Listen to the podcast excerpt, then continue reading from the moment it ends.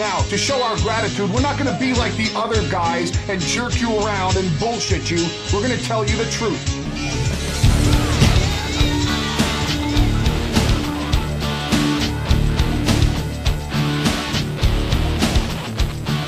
Shane Douglas is the man who ignites the new flame of the sport of professional wrestling. The era of the franchise. The era of the E C W.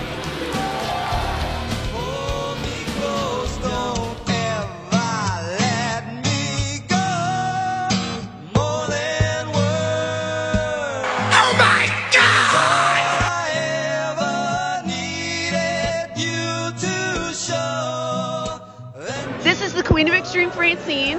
And the franchise, Shane Douglas. Well, you want the lowdown on professional wrestling, get it right here at this podcast, Extreme Three-Way Dance.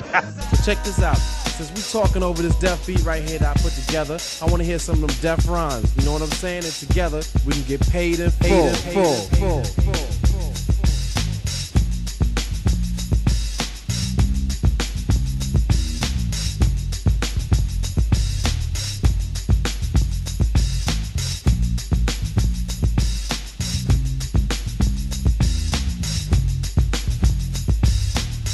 Of a master plan. This ain't nothing but sweat inside my hands. So North South Connection, welcome to the most extreme menage a trois violence you've ever experienced here on the Extreme Three-Way Dance, covering the history of E C W with my friends Jetty and Matt. We're right here on the North South Connection, where we're currently bringing you daily shorts, ranking every single match in WrestleMania history. Myself and Ryan Gray, all four hundred two matches, dropping five a day across all social media and our YouTube channel. Be sure to subscribe and don't miss a thing. Leave your comments and your thoughts. We also have lots of other podcasts and content dropping every day, both video and audio. This podcast here is simulcast on audio on all podcast applications, as well as video on our YouTube channel. And like I mentioned, I'm joined by my compadres on this trip through Extreme. How you both doing? I, I'm very curious about your ranking of all the WrestleMania matches. That sounds fucking insane. Are you an insane it, person? No. It felt insane, uh, but I'll be honest, it hasn't it hasn't been as insane as I expected doing it uh, as we've gone through them. I think if I was doing like longer form of them, it would be a little mm. little weirder, but I think because mm. they're just quick shorts, you get through them a lot quicker than you would think. Um, mm. So if you've ever ha- wanted to know in under a minute or less my and Ryan thoughts on every WrestleMania match ever, this is your chance to do so. It's quite um, the project. I mean, like, it's, oh, yeah. it's pretty amazing when you think about it. And um, like, look, check it out. Yeah, it's awesome. That's a lot of matches. That's uh, yeah, a lot of matches. It's very ambitious. Yeah. It broke. It, him and I are both like A D H D obsessive. To the extreme. It almost killed us for like about three weeks that there was four hundred two matches and not four hundred. Uh, because four hundred oh, yeah. perfect, right? It was like perfect. Yeah, like four hundred yeah. matches, WrestleMania forty. It was like, it was beautiful. And then, you know, you know what, too, we forgot that made it four oh two? Oh, God, what? The two stupid cinematic matches from WrestleMania thirty-six. Oh, shit, no. Yeah. Well, no, I don't think anybody would have blamed you if you would have left those. I know, but... I mean, you, you could have cut out, like, fucking Uncle Elmer and Adrian Adonis know, or two or something, you know? But it's all right, four oh two. Because it makes four oh one and four oh two seem real bad, you know, like that they're below the right. four hundred line. So I guess right. that, that helps. But um, anyway, check it out. Uh, we're also hitting milestones here tonight. We are wrapping up another calendar year. We're going to be through nineteen ninety-eight uh, on our show. We're going to start nineteen ninety-nine. And once we start ninety-nine, we get two calendar years left of E C W, mm-hmm. which is nuts to think about. And then we are done. Um, mm-hmm. It's going to be a fun ride to the finish. We've seen uh, some lows, some highs, some crazy stuff. Uh, but tonight we're going to cover four weeks of television to close out ninety-eight, kick off ninety-nine, and get us to the doorstep of Guilty as Charged nineteen ninety-nine, our next pay-per-view. So why don't we dive in? December nineteenth, the graphic runs through some names. Steve Austin, Kane, Shawn Michaels, Hulk Hogan, The Rock, Goldberg. Joey says in nineteen ninety-eight, none of those world champions in wrestling defended their titles in Tokyo until tonight when Shane Douglas defends the E C W world title in Korakuen Hall against F M W's Gedo. Joey narrates clips of the match via satellite from Tokyo. We see a flurry of quick reversals and pin covers from both, a crucifix from Douglas. We clip to Shane banging up his knee on a leapfrog. Gedo drop kicks it, works the knee, but Shane counters a figure four to a small package. Gedo stomps away, gets to figure four, but Shane hangs on and reverses it. We go to a Shane abdominal stretch, getting leverage from Francine. Gato breaks the hold and kicks away, then floats out of a suplex, takes Shane down by his knee. We clip to Gato going up top and hitting a frog splash for two. We then clip to Shane hitting the Fisherman's Buster to win and retain the title. And good little clips here. A big win for Shane and for E C W to knock off a, a name player in Japan. Um, this seems like their annual time that they go over there. Usually is at the end of the year. That was mm-hmm. the last couple of years. I feel like they've done that. Um, I, I didn't grade this. It wasn't really a match or anything, Jenny, but what did you think of just the way we started here and showcasing Shane as a world traveling champion? I like that. I like them comparing Shane to all the other champions in their graphics without, you know, Shane having to come out and say it himself. It's kind of helpful. Um, but yeah, it looked like a good match. Um, kind of clipped up there, but I like Francine's involvement there when she um, uh, trips him up, and uh, the finish looked a little weak, but it's kind of, it's kind of what it is. It's fine. Um, I, do you guys like these um, Japanese shows, Maddie? Yeah, I, I liked what we, I think it's interesting that they do it at the end, seemingly like J T said, at the end of every year. I think it's kind of an interesting way to wrap up, or, or one of the ways to wrap up the end of the year.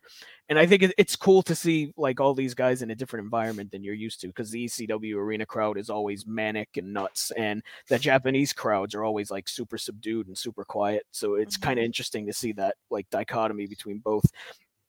As for the match, I thought it was fine. It was, you know, decent enough what we saw. Uh, looked like a very safe match for Shane, which is very yeah. smart considering how he's been the last year. Let's not let's not risk Shane getting hurt again before a pay-per-view. Let's, you know, try and maybe keep him wrapped in bubble wrap for a little bit. So, but yeah, it, it looked pretty good for what it was. So uh, yeah, it's uh, decent stuff here. Agreed. All right, we got our opening animation. We then get clips of the end of the November to Remember main event. Joey and the Ness says this is a special international edition of E C W T V from Japan. He plugs the pay-per-view where Sabu will challenge Shane Douglas for the world title. We get clips of the recent interactions between Douglas, Sabu, and Taz, leading to Sabu's neck injury. Joey is in the Ness says we have a challenge for Japan where the Dudley said they will go alone. No Dick, no Joel, no sign guy. And Fonzie said if R V D and Sabu don't win the tag team titles back in Japan, he would split up his team. Fonzie, R V D, and Sabu are backstage. Fonzie says they're hungry for the gold. He'll split the team if they don't win. He'll go back to Betty Ford. R V D cl- calms Fonzie down, says he's going to be back to reclaim what Sabu lost, and as, tag ca- as t- team captain or carrier of the team. Sabu gets mad, of course, says it's his Japanese translation issues, says R V D. R V D says Sabu is hurt. He'll bring the belts back for them, and Sabu only gets to wear his belt at the hotel right now, so he'll get him his own as well. Great R V D stuff as always here to set up the big match ahead. Any quick thoughts on that promo? Uh, R V D referred to Japan as Planet Asia, mm-hmm. uh, which uh, I, is that just stoner speak? Like, I'm like, has anybody ever referred to that ever? Like, I don't get it. At least one R V D. Person. Okay. I maybe thought I spoke High Times stoner. Magazine in the, in the yeah. maybe. Yeah. But he was great here. They were all great here. Yeah, uh, this was really fun stuff. R V D saying the Japanese translation was off when Sabu got all pissed off was fantastic. So, yeah, uh, again, uh, we say it every episode, more great stuff from uh, this uh, trio. All right, Joey talks about the big triple threat coming to Guilty as Charged. Jerry Lynn, Mikey Whipwreck, and Lance Storm brings us to a match from a recent show in Fa- Fort Lauderdale between Jerry Lynn and my Fort Lauderdale. Mikey Whipwreck. You said we that like me. Spending too much time with Keith. Mm. You can tell I'm sick, but I'm, I'm, you can tell I'm sick when the accent starts coming out. Yeah. The match is from a recent show in Fort Lauderdale. We get a flurry of chops from both to get going. Lynn misses a charge to the corner, bangs down hard. Mikey kicks away Storm, and Tammy Lynn bitch head to ringside as Joey asks what Tammy's family crest looks like. We clip to Lynn taking over, shooting Mikey to the floor, stomping away. Lynn shoots him over the railing, drags him back over. Clip ahead to Jerry hooking Mikey in a gory special in the ring, but Mikey slips free. Storm hooks Lynn's leg. Mikey knocks Lynn outside where Storm slaps away. Lynn fires back, shoots Storm to the steel, but Mikey comes back out and bangs Lynn into the steel. Mikey comes over and high-fives Storm with a smirk. We clip back inside the ring where Lynn gets a head scissors and back elbow. Clip ahead to Mikey dodging a dive off the top, trying the whippersnapper, but Lynn counters to an inverted D D T. Clip to Lynn going up top, and Storm shoves him off. Mikey tries a suplex. Lynn blocks, but Mikey gets a whippersnapper for two. We go to a series of reversals where Storm smacks Lynn with a chair. Mikey gets two on a roll-up, but Lynn kicks Mikey off into the chair. Storm says Mikey's a loser. He can't even win with his help. Lynn finishes with a bridging German and gets a pop. Storm is running his mouth, but Lynn smashes him with a baseball slide. Lynn comes off the top, but Tammy pulls Storm out of the way, and Storm slings Lynn into the stage. Storm brags about how he's better than both guys, and that's that. Uh, Matt only clips, but it's fun from what we saw. Usual great pace and snap offense, and these guys. Mikey looks kind of like a clown. Um, thinks Storm cares, but it's obvious Storm's just using him. Uh, Storm's red hot. His push is on fire. We'll see where this three-way goes. I went two and a half stars for the match from what we saw. Yeah, I'm I'm right there with you. I went two and a half on it too. Uh, solid enough match to keep this angle going. Uh, it did make Mikey seem kind of naive here, which mm. I thought was was interesting. But I mean, like everybody and their mother knew that Storm was probably going to turn on Mikey. So, but I guess that plays into Mikey's character some more. But I mean, I I really enjoyed this for what it was. So these guys obviously have great chemistry with one another, and Lynn's the type of guy who can work with damn near anybody. So uh, I, I'd like to see the full match, but for what we got here, I went two and a half on it. I mean, like basically those were my thoughts. Definitely uh, love their chemistry, and they just, they just have that thing that works. Um, and a lot of good use of the railings in this match. A lot of people got fucked up on the railings, which mm-hmm. I really like. Um, yeah, I mean, Mikey's not known for his smarts, I suppose. Um, but he looked particularly dumb here, which I didn't really like that much. Yeah. Um, but I did do two and three quarters overall. Yeah, he definitely looks like uh, very Sting-like here, and it's and even Sting might have. Oh, that's a one. Good pop. Mm. I don't know if Sting even would have fallen for this one. It's pretty bad. Uh, we get clips from last week where Justin Credible cost Tommy Dreamer a match with the F B I. We get clips then from Tanaka versus Credible from last week as well.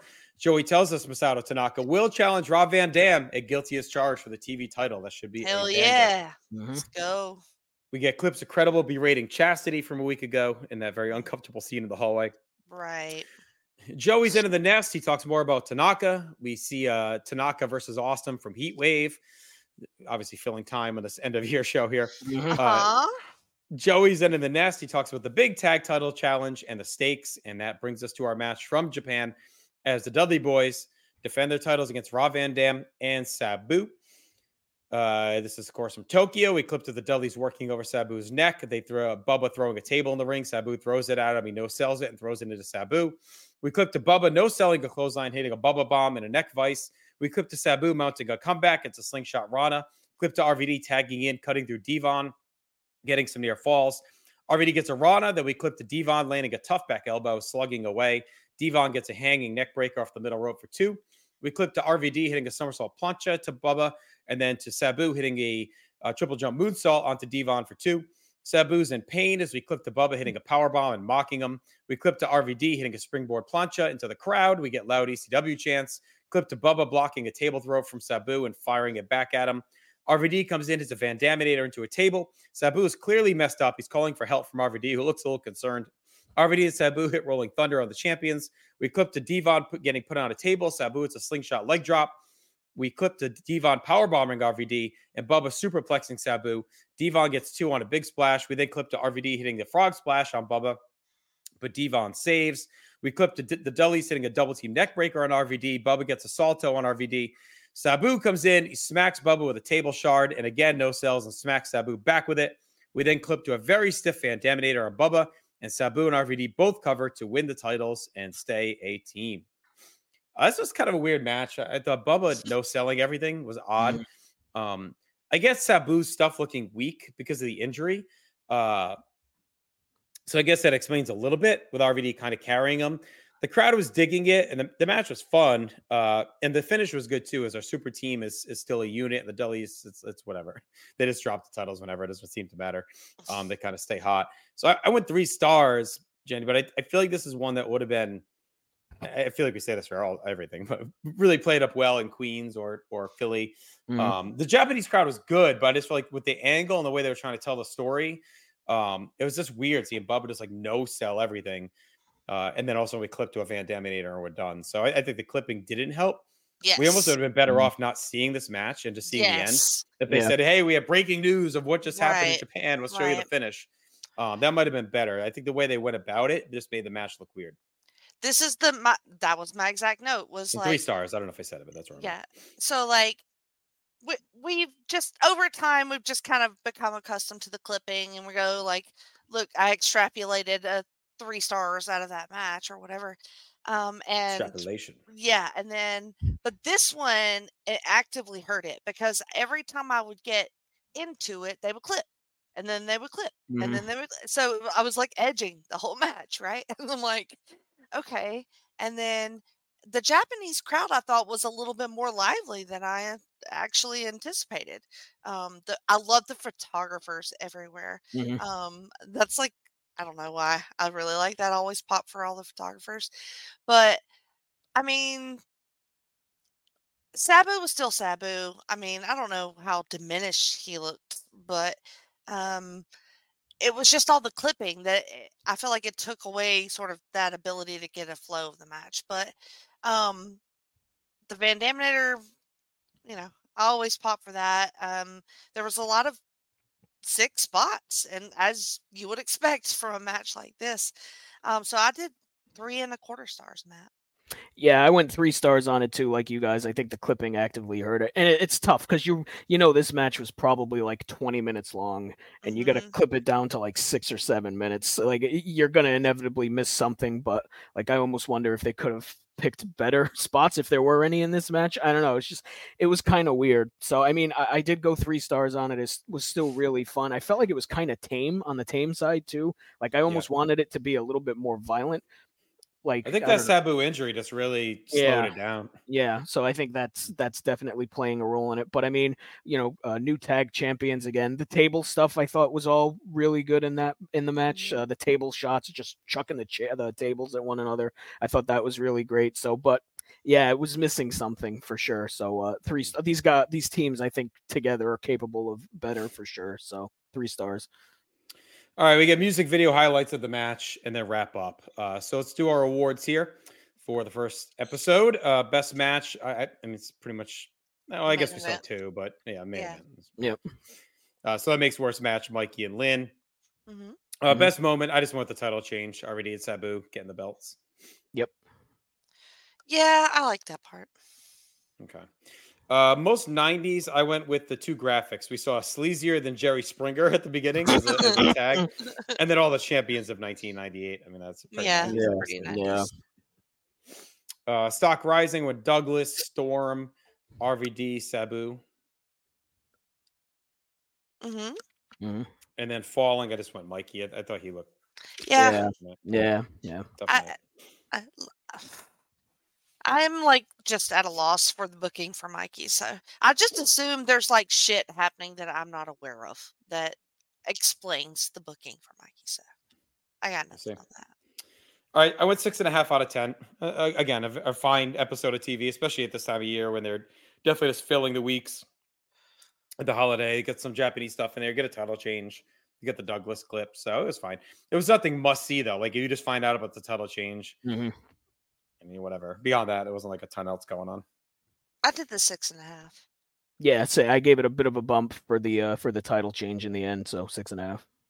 Okay. All right, let's fast forward a week, December twenty-sixth, nineteen ninety-eight. I don't know if we're going to get any boozy Christmas music this year, but uh, mm. highlights of years past. Uh, Insert Joey's... boozy Christmas music here. Right. I wish we could find that version and play it. Right.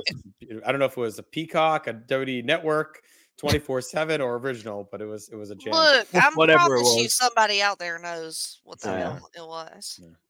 Rocco probably has that eight-track. I was going to say, just ask yeah. Rocco. He, he's got it on vinyl or something. All right, December twenty-sixth, Joey is in the ring at the arena. The crowd is fired up for this holiday edition. We're now mm-hmm. under two weeks away from Guilty as Charged. Taz marches out, lays down the F T W title, says he's coming for receipt number three from Sabu, and promises it's coming tonight. As Shane Douglas told him, if he does the heist, Douglas will pay the price. Taz leaves. Gives us our opening animation. And then we head right back to the ring with Justin Credible and his crew are heading out. Jason is arguing with Chastity in front of a random female fan that Jason also seemed to be talking to. Chastity's back in her baggy grunge clothes. Joey Knight notes that Credible will face Tommy Dreamer's Stairway to Hell match at Guilty as Charged. Chastity rips off her baggy clothes, reveals a dress. Her and Credible argue, and he throws her out. Chastity argues with the fan. She jumps the railing, gets to the ring, and we get a cat fight. Credible and Jason pull them apart.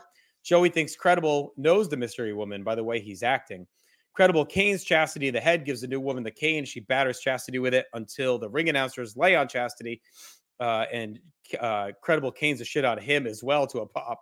So the ring announcer trying to um, little intel action, maybe try to mm. try to win over. He's been uh, uh, ogling uh, Chastity from afar. This is his chance to get in. Wow, you build a he whole. Stands story. Up to the bullies. Uh, that's, that's a hell of a narrative. You I built the whole fan there. Fiction. You know, he's, he's, he's sure it's like a high school story. He you stood up to the bully. It. Finally, wow. He saw his nice. opening. Saw his opening. Anyway, he gets the shit kick, kicked out of him. Uh, Dreamer eventually makes a save. Terry Funk comes out and says, Tommy User is supposed to love his mentor, but he'll kick him in the balls because he's a yellow chicken dick. Funk gets to the ring. Funk gets to the ring with Credible. He puts a hand behind his back and calls Tommy a gutless bastard. He says he used Funk. The crowd is cheering on Tommy, but Funk and Credible just keep talking shit. Credible says if Tommy wants him, he has to go through his mentor first. The uh, mystery woman hits Tommy with a low blow. Credible and Funk then kick the shit out of him. Funk says Credible is his new protege. Tommy grabs Funk's hand, but Credible and Funk beat him on, uh, beat him down some more, hitting That's Incredible. Jason puts a ladder in the ring. They put Tommy's leg on it and mash it with a chair, wrench it on his leg. Uh, just a, a wild scene from start to finish. A lot, a lot happening here. Uh, this angle is hyper-driven to red-hot status. A really great segment, a great beatdown.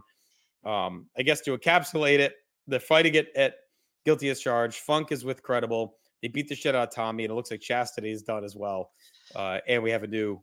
Uh, female with Credible's crew. So, Matt, I, I don't know. What are your thoughts on everything, including if you have any thoughts on the Taz thing as well? That where would you like me to start with this? Because holy right, shit, a lot, lot to lay out. There's, there's a lot to unpack here. Uh, Chastity getting that cane shot. Good lord, mm. that was rough. Yeah. Just brutal, just so brutal. Uh, the ring announcer coming in as the as is the narrative that you started there. I thought that was uh, that was uh, interesting. Where out of nowhere this ring announcer is going to get involved in the storyline for some reason, just super weird and out of nowhere. Wasn't expecting He's in love. That. Apparently, yeah, it sounds like it. My God, poor Bob.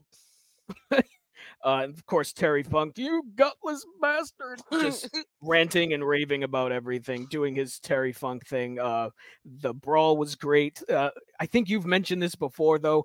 It is weird seeing Funk do a spinning toe hold after you have cane shots, ladder yeah, shots. Exactly. It's just, it's a finisher that doesn't make sense. It, I mean, it barely made sense in like nineteen eighty-two, never mind in nineteen ninety-eight. It's just, it's a weird finisher, especially given this company. But yeah, there was a lot here and it was all uh, really good. And I'm interested to see uh, what Credible is like as uh, Funk's protege. That could be really interesting. So.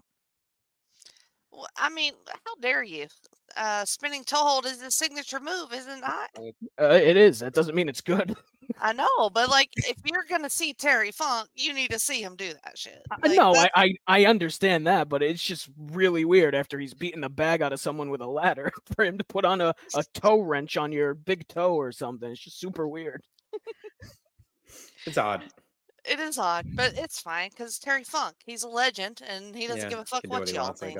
You know, um, he's so creepy in this whole, you know, you betrayed me role. Like, it's, it's like, I, I feel almost sympathetic towards him, right? Like, I feel like he's a little touched and he's a little old and he's, he doesn't understand the situation. So he's healing it up so hard, but I just kind of feel bad for him the whole yeah, time. C T E before C T E. Right. Thing. Yeah. Yeah.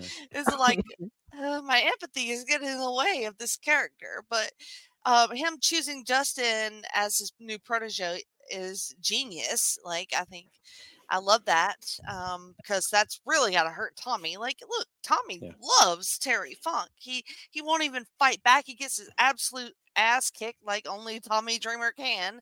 And well, and they needed a way to like merge these feuds too because right. they started this Tommy mm-hmm. Funk feud. Perfect for that. Credible got left at the altar by Sandman. Yes. Um. So he kind of had to go back to Tommy. So they, they're doing a good job at least like converging those two enemies of Tommy's into one. Plus, you never know a Funk. You know, he's such a wild card. Yes. Right? He can leave it. So it's almost better to have someone else with him in case he right. bails again. Right. Um, you have at least, you, you know, the feud doesn't just die. So. Right. But good lord at the ass kicking Tommy took. Um, and then the new girl is interesting. The way they introduced her was interesting. Mm-hmm. Um, and uh, the way that Funk appears out of nowhere was great. Um, like a, the ghost of himself. Um, but yeah, this was, this was pretty good shit. Like, mm-hmm. uh, mm-hmm. like I, I struggle, hot open for sure. I struggle with Justin Credible. Like, because usually I'm a heel person, but like with him, I feel like I don't like him in the way I would normally like a heel, but I can appreciate what he's doing as a heel, but I'm not like on his side the way I yeah. normally would be. Mm-hmm. So it's like, most, like most a buffer for me with yeah. him. Anyway. Yeah. I don't know. He's uh yeah. I mean, he's a guy that's punching above his weight for sure. They've oh, hyper pushed him. But he keeps delivering. Like, yeah, he, he does. Doing right. it well, yeah. and it keeps stringing me along. But I still, I, I mean, still I'll give have him that credit. Disconnect with him.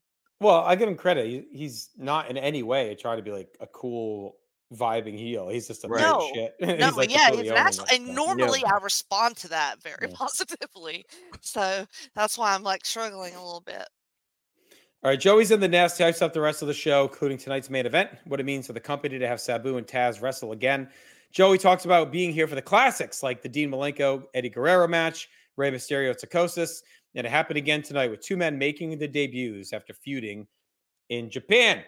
And that brings us to our next match, one that we all need to get comfortable with because we're going to be seeing it oh boy. quite a bit. Maybe this, not this match in particular, definitely these guys, though. Mm-hmm. They're going to be stalwarts for a bit. Uh, and that is Yoshihiro Tajiri taking on Antifaz del Norte. We ease in with Tajiri working the arm. Antifaz works free, leading to a quick series and a standoff. Clipped Antifaz, landing on a stiff kick to the back. Tajiri kicks right back at him, nails a stiff-seated drop kick. Tajiri blocks a punch with a kick. It's a high cross body. Tajiri hits a handspring back, elbow to a pop. Antifaz bails out.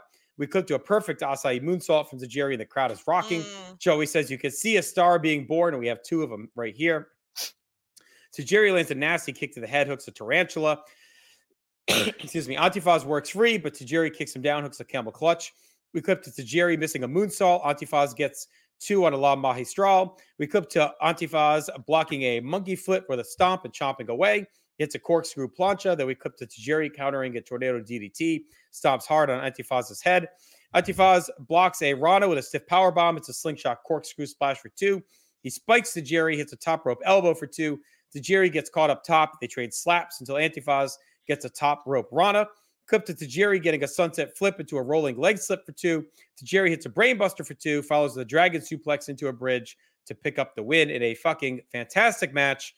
Uh, an all-time E C W and wrestling future star on display in Tajiri, who looked fantastic. Antifaz was great too. But it's Tajiri that showed the insane charisma, snap offense, super smooth and fluid, connected right off the bat. Uh, these both these guys are going to be big additions. Tajiri, clearly, though, the one to look out for as a star, Jenny. I went three and three quarters. Uh, this is uh, as good as a debut as you could have in a match like this on T V. Even with the clipping, was fantastic. Yeah. Oh, God. The clipping I wanted to just fucking murder during this match. But, God damn, that was fucking awesome. Like, I did three and three quarters, too. Uh, he was just, Tajiri was it. Like, he's on fire. Crowd automatically loves this person. Um, that sweet, like, tarantula, whatever he called it, move, that was awesome. And the pace was nonstop. And the fluidity was just gorgeous. Like, it's just a beautiful match to watch. Like, even if they cut it out, like, crazy. Um, but, like, Tajiri and his, like, his face. Like, I've never wanted to watch a wrestler's face as much as I wanted to watch his. He's so expressive in the ring. Um, and it's just so, such an automatic connection with this guy. So, I mean, I wish it wasn't clipped up. I love the dragon suplex with the bridge uh, to get the pin. It's a fucking great ass match, Maddie.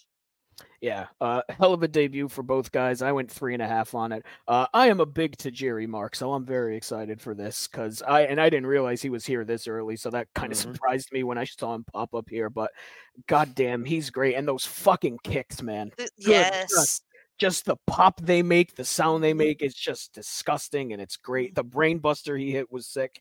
I, I mean, they both guys uh, got their shit in for sure, but it definitely, to me, felt like Tajiri was the guy that they, yes. and even Joey alluded to such on commentary yeah. that like he's going to be the guy that, and you know, he tried to put both guys over, but he was putting more towards yeah. Tajiri. So uh, yeah, this is uh, fantastic stuff, and this is only the beginning of greatness from him. So we got a lot great. of Tajiri to go. Oh yeah, Yay, that makes me so happy. You have no idea. Yeah, uh, and it's a revamp. We're going to see it throughout ninety-nine. There's a real refocus on yep. the hard-hitting in-ring action uh, from like a, a whole new group of stars that we're going to see, guys like nice. Tanaka, like Tajiri, et cetera. Um, all right. So Joey's in the nest, talks about what we just saw, hypes what's still yet to come on a very loaded episode of T V. R V D and Fonzie are backstage. R V D brags a bit. Joey's in the nest. He says a veteran has popped by the arena for a visit. And Stephen Prazak is backstage with Robert Gibson of the Rock and Roll Express. Danny Doring and Roadkill interrupt. We have an awkward back and forth. Gibson asks Doring if he wants an autograph. Doring keeps stammering. He says Ricky and Robert double-teamed his mom at a Hardee's and that Gibson is his dad. He thought it could be either one, but he's pretty sure it's Robert, and he hugs him. Why is he pretty sure it's Robert?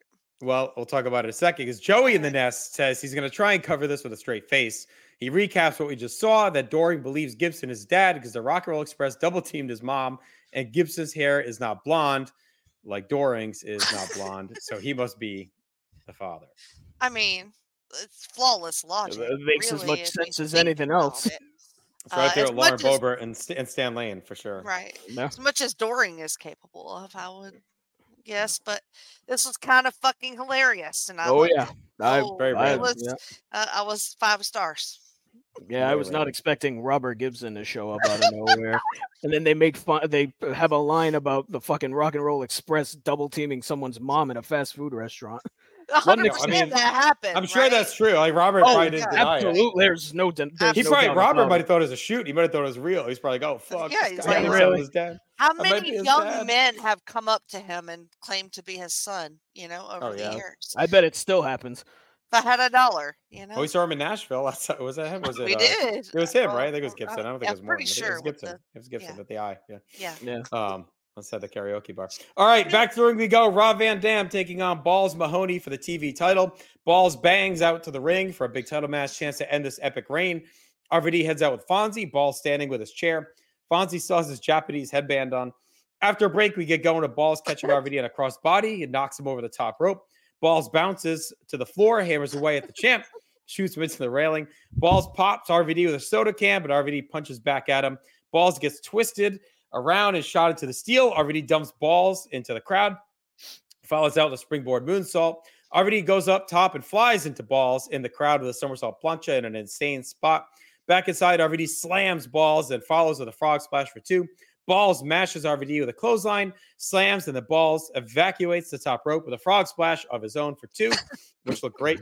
Balls gets deep into R V D with a stomp and punch and a hard wow. splash. Fonzie tosses a chair to R V D, who tosses to Balls. Balls ducks a Van Daminator. The ref gets wiped out and seemingly has his nose broken. He gets whacked hard. Mm-hmm. Balls nails R V D with a lariat, tries to wake up the ref. R V D grabs a chair. Balls kicks it through the champion, grabs a chair, puts R V D on it, goes to the middle rope, misses a leg drop. R V D misses a corkscrew leg drop. Balls buries R V D on the chair with a pile driver. The ref is slow to count. Balls bitches at the bleeding ref as R V D hits a top rope sidekick into the chair for two. Balls recovers with the nutcracker sweep, but is slow to cover and only gets two. Balls swings the chair. R V D ducks, but then Balls ducks a Van Daminator, crushes R V D with a chair and a nasty shot. Fonzie saves by throwing a chair at Balls. R V D recovers, hits the Van Daminator, and frog splash on the chair for the win. In a very good T V match. R V D is fantastic. Balls really brought the heat. A blend of hard-hitting action, violence, sick chair shot. Uh, R V D's fun reign keeps rolling. Balls comes close, but couldn't finish. Uh, the ending was good as Fonzie needed to help and keeps Balls strong. R V D gets a kill shot as well. Uh, Matt, I really enjoyed this. Three and a half. It surprised me. I wasn't expecting much uh, when Balls rolled out there, but uh, ended up being pretty good. When Balls rolled out there, huh? Uh, yeah, I went three and a half, too. Uh, super fun match. Uh, I have to point out there was a guy in the crowd wearing a legalized crack shirt, uh, which, which stuck out to me like a sore thumb. So, typical E C W fan. Uh, where, where can one buy that shirt? He asked for a friend. I mean, Gibson is there. You know. Maybe it was him wearing it. I mean, But uh, yeah, just a super fun match. Uh, R V D hitting all his signature offense. Uh, Balls doing the uh, frog splash off the top rope, sort yes, of like sir. R V D. Good yep. Christ. That's cool. that's, that's not a thing a man that size should be able to do. Just super impressive. The chair shots were brutal. Just early onset dementia for R V D, I'm sure, for, from that uh, from that chair shot. Just disgusting. And uh, Balls got a lot of shine here. You could argue they uh, polished Balls, one might say. Uh, so another great match for R V D. Uh, three and a half for me. All right. I did three and three quarters because I this is a low-key dream match for me. So I love Balls and uh, I love R V D. So and I popped so hard when Balls pulled off that fucking frog splash mm-hmm. top. Oh, I loved it. I like the ref bump even in this. Like this was just super fun. R V D doing what he does and Balls is hanging in there, right? Right? Someone's definitely gonna clip you saying I love Balls, but I know. I know we can put it with Scott saying he loves big Flip. dick. All right, main event time. Uh, Taz and Sabu, an unlikely E C W arena match. Yep. Uh, but here we go, the legendary feud. Taz talks out with his F T W title, ready to reignite this legendary rivalry. After a break, Taz has Sabu wrecks him with the German Taz flex. Sabu lands hard on his head. Sabu is hurting as Taz tries a full Nelson. Sabu goes low, hits a hard clothesline for two. Sabu follows with a slingshot leg lariat for one. The crowd is buzzing as Fonzie puts a table in the ring. Sabu lays it in against the corner, shoots Taz through it, follows with a leap into his back, but bangs himself up as well. Sabu knocks Taz to the floor and follows, puts a table bridge. Fonzie holds him as Sabu plows through him with a triple jump splash. Taz recovers. He whacks Sabu in the head with a pan, slings him into the crowd and follows out. Taz drags him up the stairs and throws him off the bleachers. He leaps down and slings him into the wall. Sabu is bleeding. Taz grinds the cut on the bleachers as wa- and walks him through the crowd. Taz shoots Sabu back inside the ring, sets up a table in the corner. Sabu tries to punch Taz away and then grabs a chair from Fonzie, hits air Sabu, but Taz counters a whip, hooks a Phil Nelson, and flips Sabu over through the table with a dragon suplex and a great spot to a pop. Shane Douglas is out. He's barking orders. Fonzie tries to throw the towel in. Taz catches it, throws it back at him. Douglas puts up three fingers. Taz kicks a chair out to Fonzie, flips off Shane, flips off Fonzie. Taz drags Sabu over, but lays down, puts Sabu on top of him, and Sabu gets the win and the F T W title. Taz puts the F T W belt on Sabu and walks off. Kind of a confusing finish. Yeah. Uh, to a great to a great match. Uh, maybe their best. I thought the wild vibes all through the arena and violent, vicious sprint. Sabu's broken in pieces. Taz sticks it to Shane, hands his belt to the busted up Sabu to keep things moving along in a zigzag direction in this feud, which has been kind of crazy since November to Remember, Jenny. Um, three and a half for me. I thought the match was fantastic. I thought the atmosphere is fantastic. The ending, we'll see. There's one little thing that happens after the match we'll talk about in a moment. Uh, but what did you think about the match itself? I mean, look, it's another fucking banger. Uh, it probably is their best match. I really like the bleachers spot in the back of the crowd, and I really love the crowd brawling. Um, my first note from this is Taz is in white. Oh, shit. So we knew he was going to be bleeding like a motherfucker, and he bleeds like a motherfucker. And Taz is great. Like, normally, this is a longer match. I can see when Taz gets tired. I I can see when he gives out. But he hang in there. Like, he did it. He did the thing. And I don't get the ending. Like, I I don't get it. It's been a like, lot of I this, don't get it. This angle since November, since the right before November, remember, including the finish there, has definitely been confusing. Um, yes. There's no doubt, no doubt about it. Uh, the action and the promos and everything has been fantastic, um, yes. but the decisions seem to be weird. Uh, but I, I think we're just going to save it for Guilty as Charged. They're trying to weave some kind of story together here. And we'll it's but it's been an odd March. If you're like ordering that show live at the time, you're definitely sitting a little confused as to what's going on. Yeah, the, I hated the belt from the beginning, so I it's like I don't know. I just like couldn't like I couldn't get there, and I felt dumb for most of the day. Anyway, I still did three and three quarter stars, Matt. I'm glad I wasn't the only one confused by the ending, because yeah, I was goddamn. Uh, yeah, I don't understand. The match itself was fantastic. I love the match. Uh, I I agree with J T. I think it's their best that, that they've had together, which is crazy given the finish. But mm-hmm. like they just went out there and they threw bombs for ten minutes, which is like among my favorite type of matches, when you have a quick sprint and it's just nonstop and they just throw bombs at each other for ten minutes, which is what this was. This was awesome. Like you had a table. Yeah, the match starts with Taz killing Sabu with a suplex. Like yeah. That's kind of when you knew that things shit was going to go down in this match, and it just went from there. So it's a great match, but yeah, man, that finish, like uh, it, it, it, they're overthinking it, I think, is the ultimate. It feels to me like they're overthinking things on the road to Guilty as Charged. And I, I don't know what the point of having Taz pull Sabu on him to win the match is. I just don't, I tried thinking about it, but I'm like, I, I don't I understand. Don't... I don't know. Like, I mean, I think we've just assumed this whole time that the end game was Taz marching towards Shane Douglas, and um, instead of just having a straight line, it should have. It should. We've talked about it. It should have been November to Remember. Shane was injured yep. or whatever, um, so they had to stretch it to here. So they had to fill five weeks. So they do this whole Sabu thing, um, but I think they just, yeah, I, I think they just look at ways to to tell. It's like, almost weave, like weave a story and keep yeah. Sabu in the mix. And and get there instead of a straight line. And maybe whoever is left out of that title match is set up for the next title match. That's all I can think of. I, I don't yeah. know beyond that. It else. Just feels like they're throwing shit to a wall to the wall right now and seeing if anything sticks. It's just super weird. Like in well, a perfect it's, world, it's Taz working. Is world, right? Like in a perfect world, Taz is world champion already. But. Right, right, yeah. Um. So Steve Prazak is in the garage. He tries to talk to Taz. Taz just says Sabu's a hell of a wrestler, uh, and that he always picks his spots.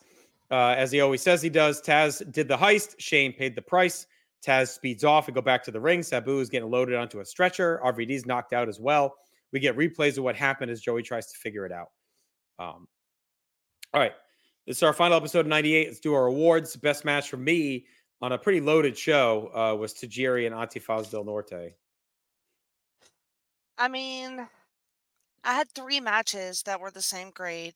I'm going to go R V D and Balls. Yeah, it's close, but I I ended up going Sabu Taz. Told you how great they all were. Interesting. Yeah, we all chose something different. We never do that.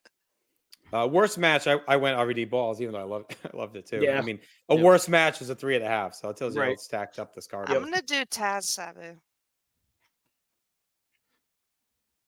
Uh, best moment, I went Funk Incredible destroying Dreamer. I mean, you almost forget it happened. The match. Right. But...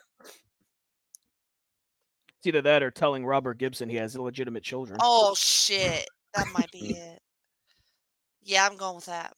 All right, most nineties, I went with Antifaz del Norte, as well as the sign in the crowd that said bacon, ninety-nine cents a pound. I don't know why, but felt very uh, nineties. I went with uh, Stephen Prazak looking like Vince Russo on heroin. Oh, yeah. oh, wow.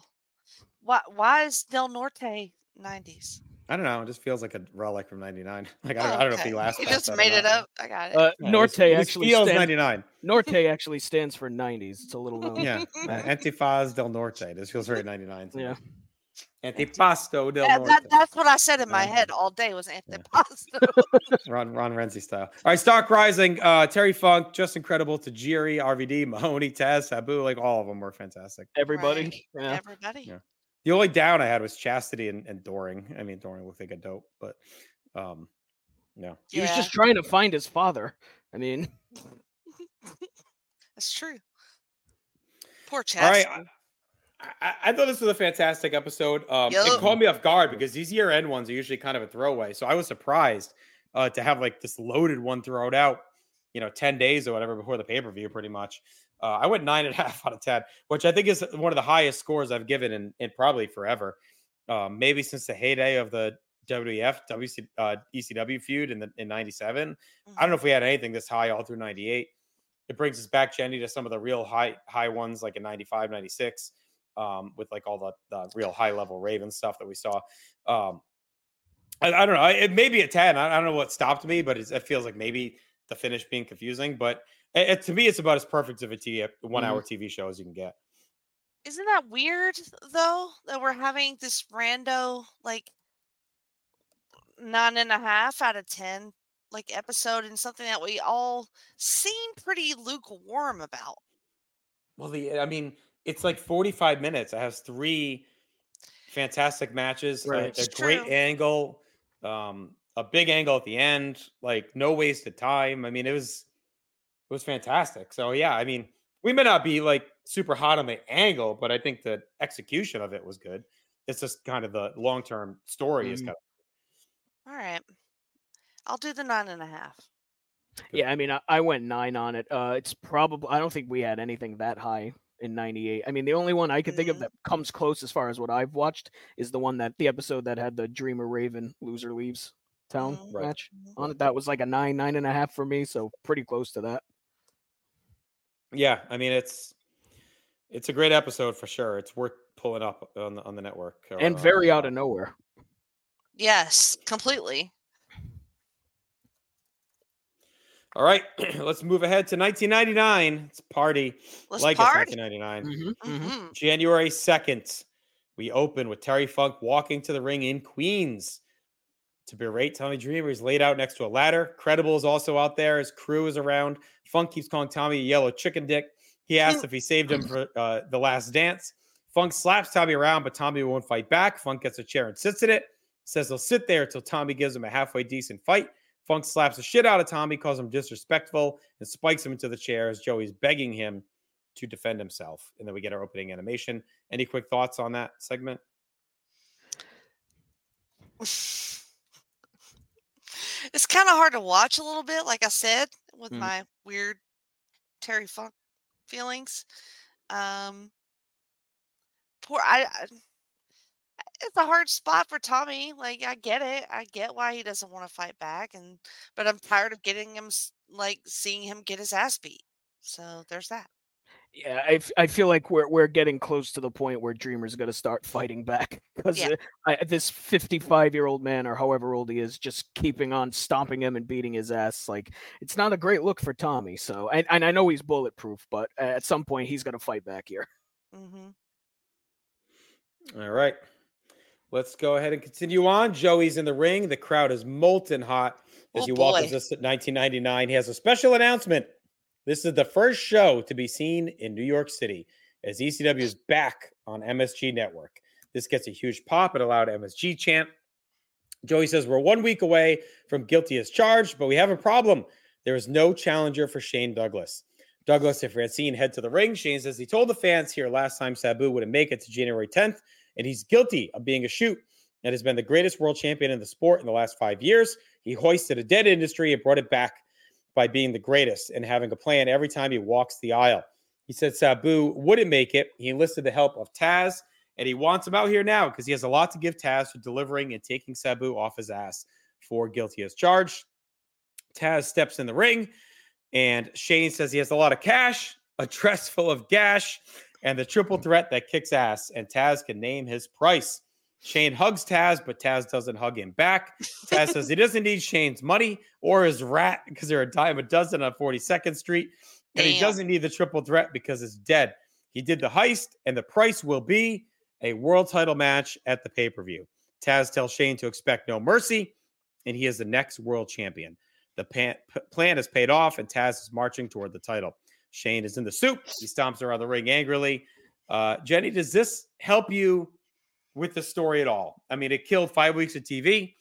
Taz had an elaborate plan to wipe out Sabu and steal his title shot, and he's done that by marching Shane into a corner, using Shane's fear of Sabu against him. I think it at least makes the story make sense by this point, heading into the pay-per-view. We're back to Taz and Shane, where we would have been anyway. Yeah, I mean, yeah. I Admittedly, I was very distracted by Francine during this segment uh, because it's just like a top five look for her that I've seen of her. It was quite incredible. So anyway, um, when I looked at Taz every now and then, um, some of what he said was making sense, but I just don't believe Taz to be a mastermind in any way. Like, Taz's plans paid off. Like, okay, I don't know. It, all I, I don't know. It's fine. I mean, it doesn't have to be a mastermind. It wasn't like, uh, I mean, you know, wasn't like it was brilliant of plans. It was pretty easy to put together. Like, right. like it was obvious what why, he was doing the entire time. Right. Yeah. I think that's why I'm like, okay, we all saw your plan there, buddy. You know, like, I don't know. It kind of uh, makes Shane look stupid, but I guess in his mind, he's probably thinking, well, I don't know, maybe he'd rather face Taz and Sabu, or maybe he thought he'd get Taz to take take one of the other prizes and not the title mm-hmm. match. Maybe legitimately he thought Taz might cave. I don't know. Because he keeps saying he's got the F T W title, so maybe he's right. thinking he's got he what he wants care. Anyway. Right. Yeah. That's what I'm saying. Mm-hmm. That's it. That's it. That's it. Because he made such a big fucking deal about mm. this title this whole time, and then he just gives it away. He just fucks it up. Like, you made the title just to do this? Is that what I'm led to infer, that the title didn't mean anything to you and it was just a means to an end to get to Shane? The F T W? He had, yes. Yeah, it could have been a way to bait Shane in, right? Make him think he doesn't care. He's got his own title. Um, I don't know. Yeah, I, that, that seems like I'm reaching uh, a bit. Um, but yeah, it just, to me, it solidifies my hatred of that title and all of that stuff anyway. Matt?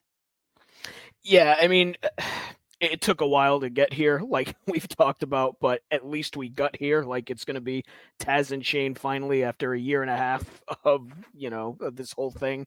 So I'm glad that's happening, but it's like we've been talking about. It just feels like uh, how we got here is very weird. And in a perfect world, Taz is champion. I still think they probably should have just given uh, Taz the title at November to Remember.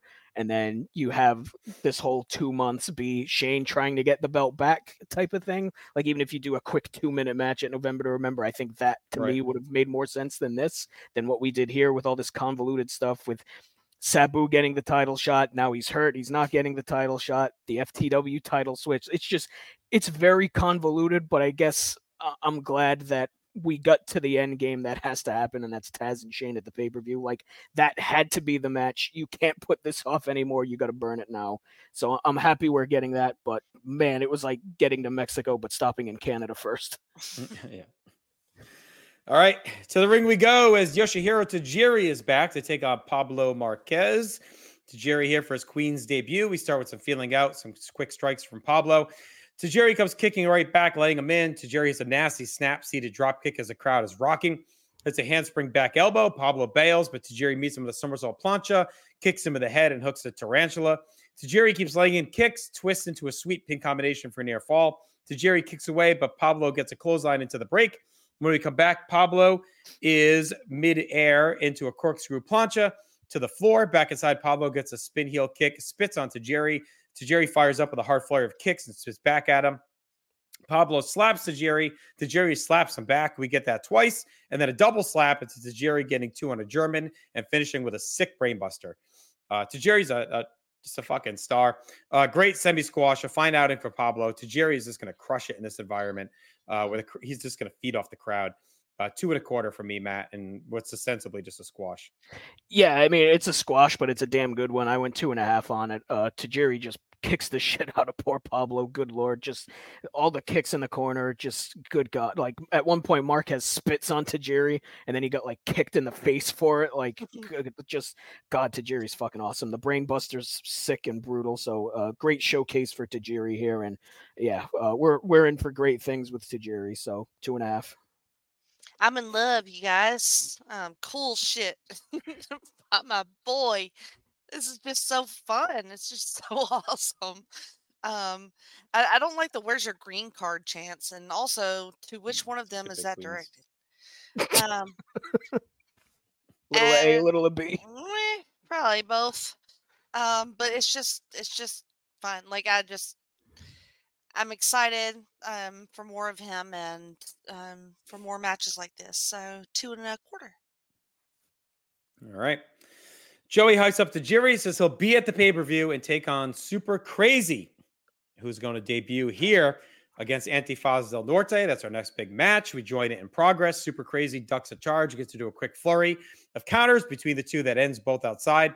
Antifaz sweeping Crazy into the apron, goes up top. It's a wild somersault plancha to a huge pop.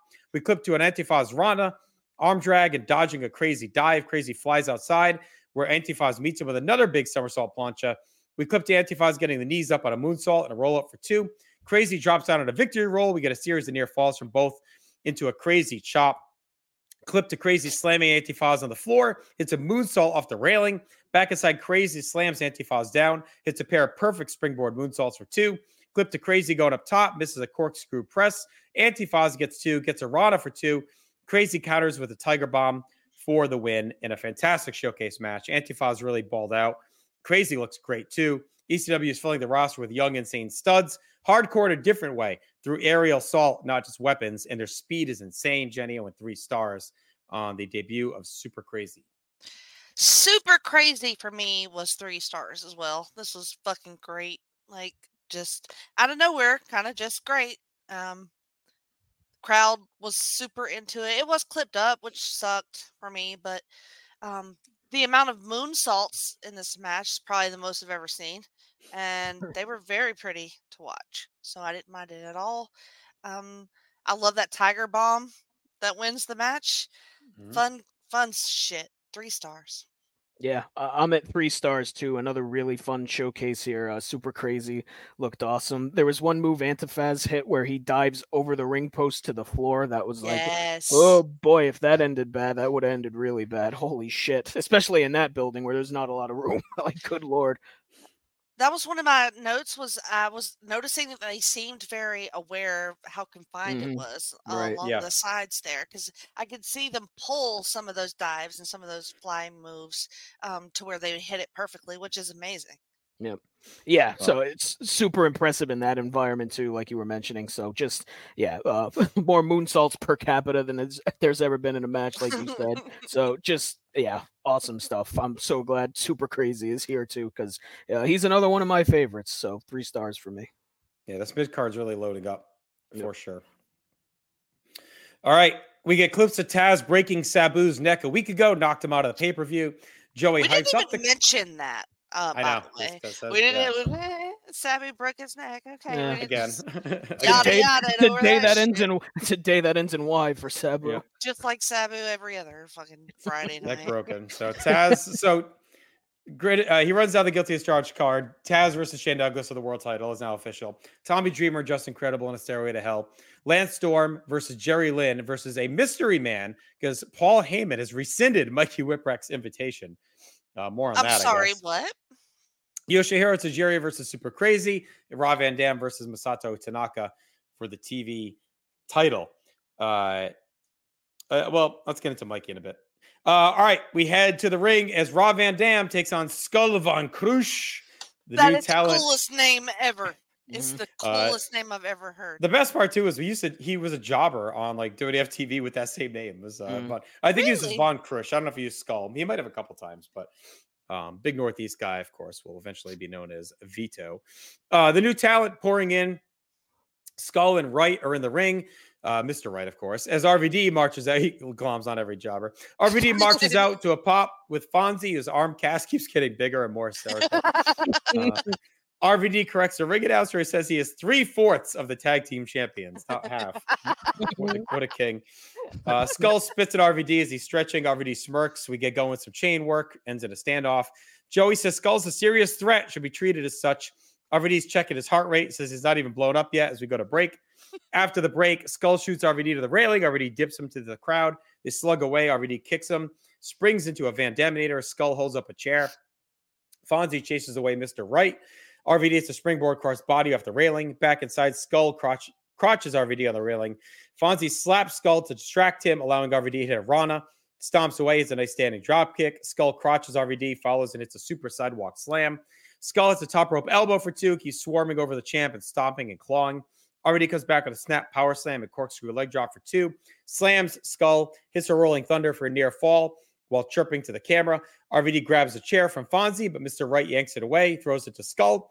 R V D trips up Skull. He falls on the chair. Fonzie beats the shit out of Mister Wright as R V D mashes Skull with the five-star frog splash. Skull recovers, smacks R V D with the chair, heads up top, but Fonzie ties him up. R V D pounces, crotches Skull on the top rope, and it's a super Van Daminator for the win.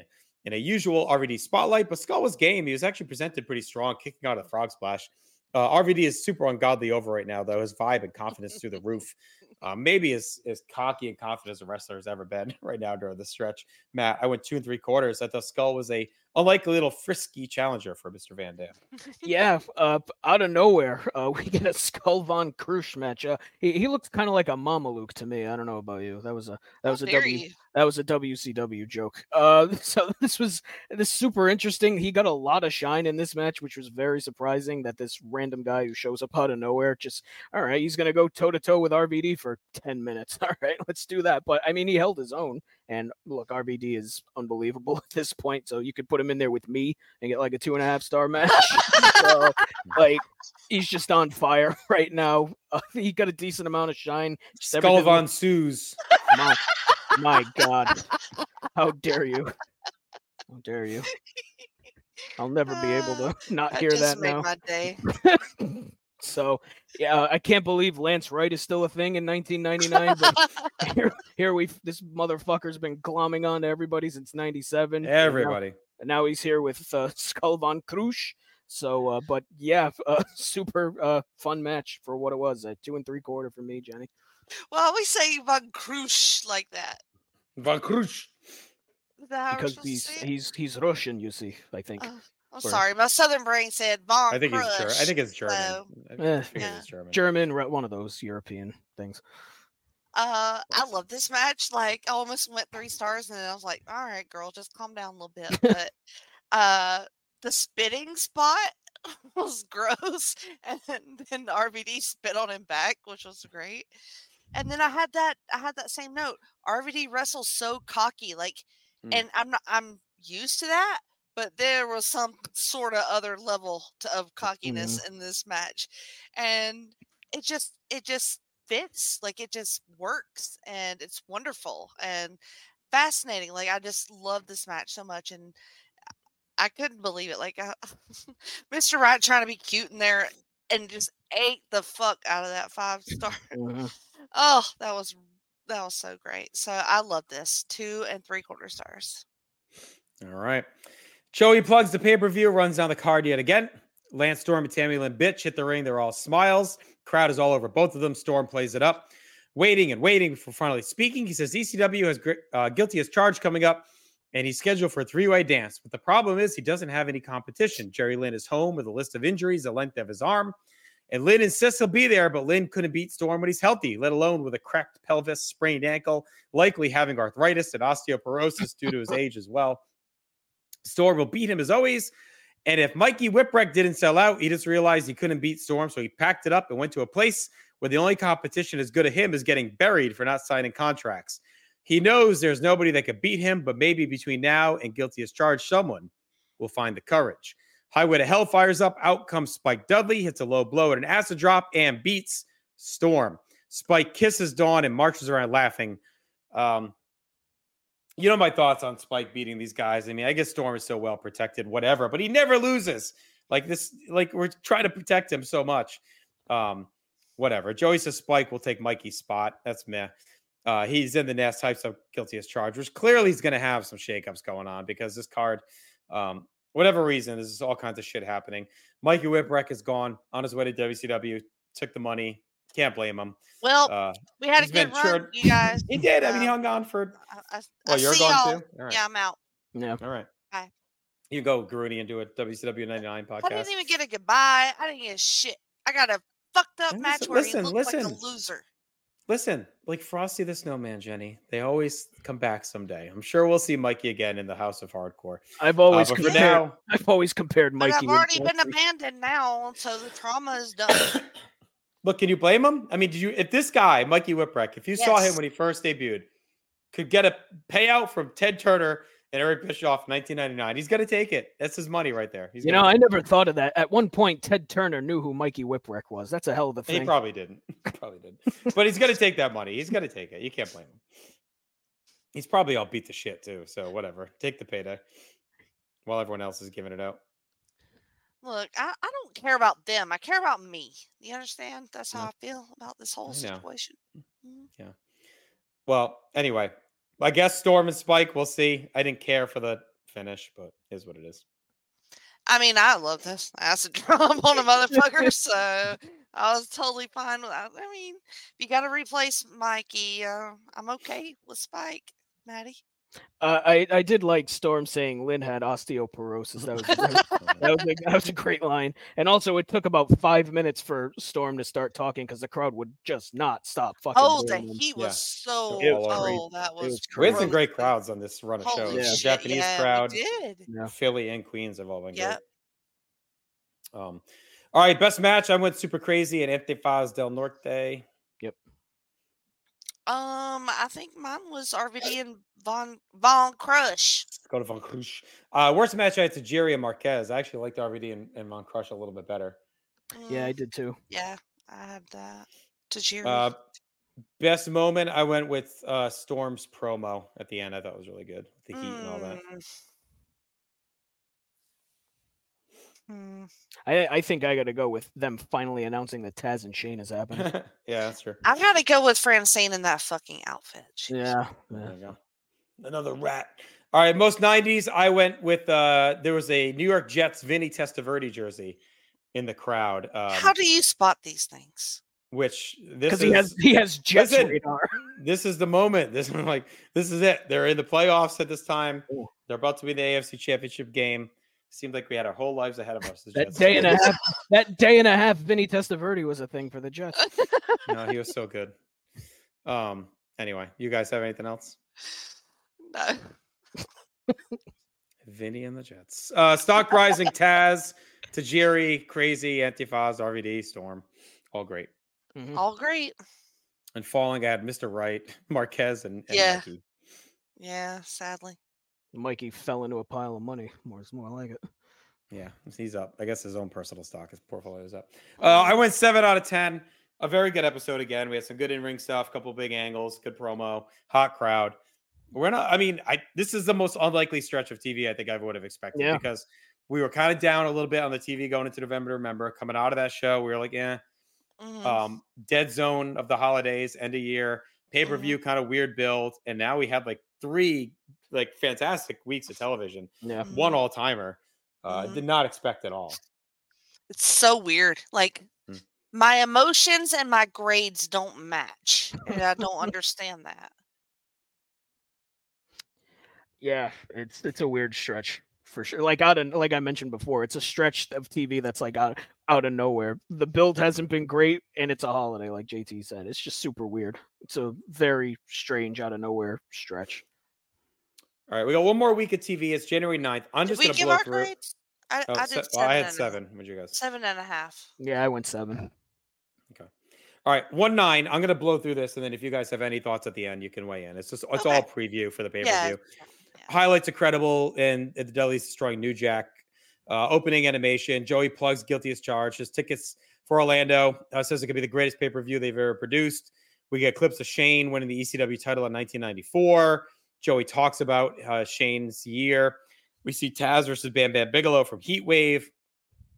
Joey talks about Taz setting the sights on the title he never got a shot at and how that feud was born into Taz or from Taz and Sabu. So we get a recap of their history.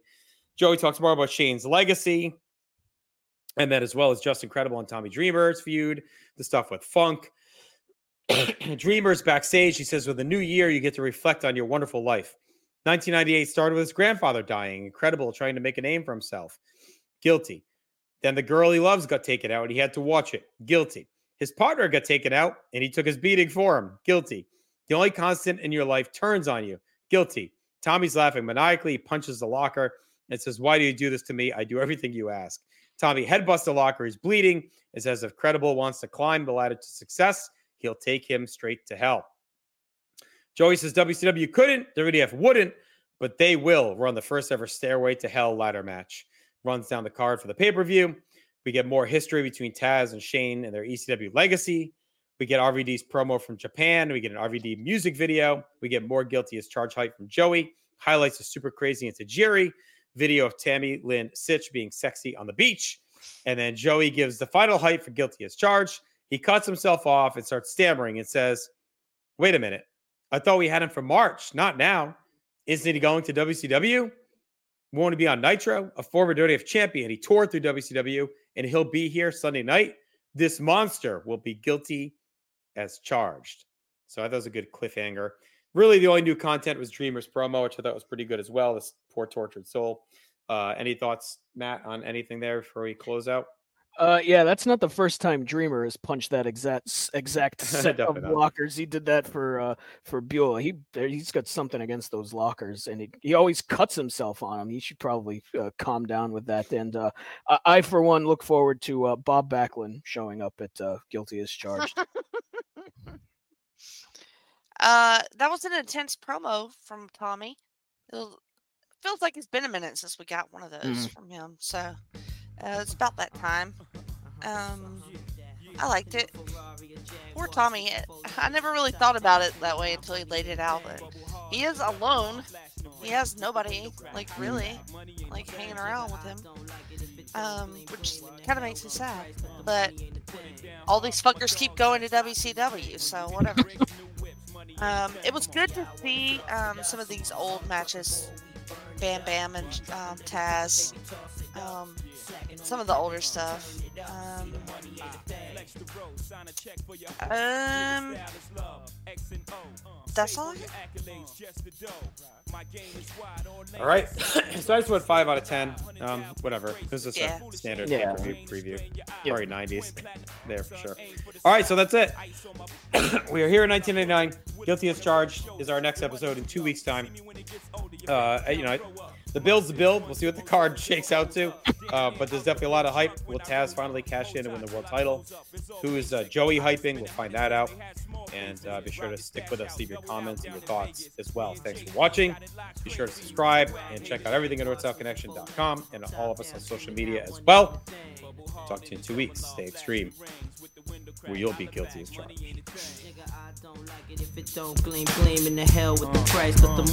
Put it down hard for my dogs that's locked in the thing. When you hit the bricks, new whip, money ain't a thing.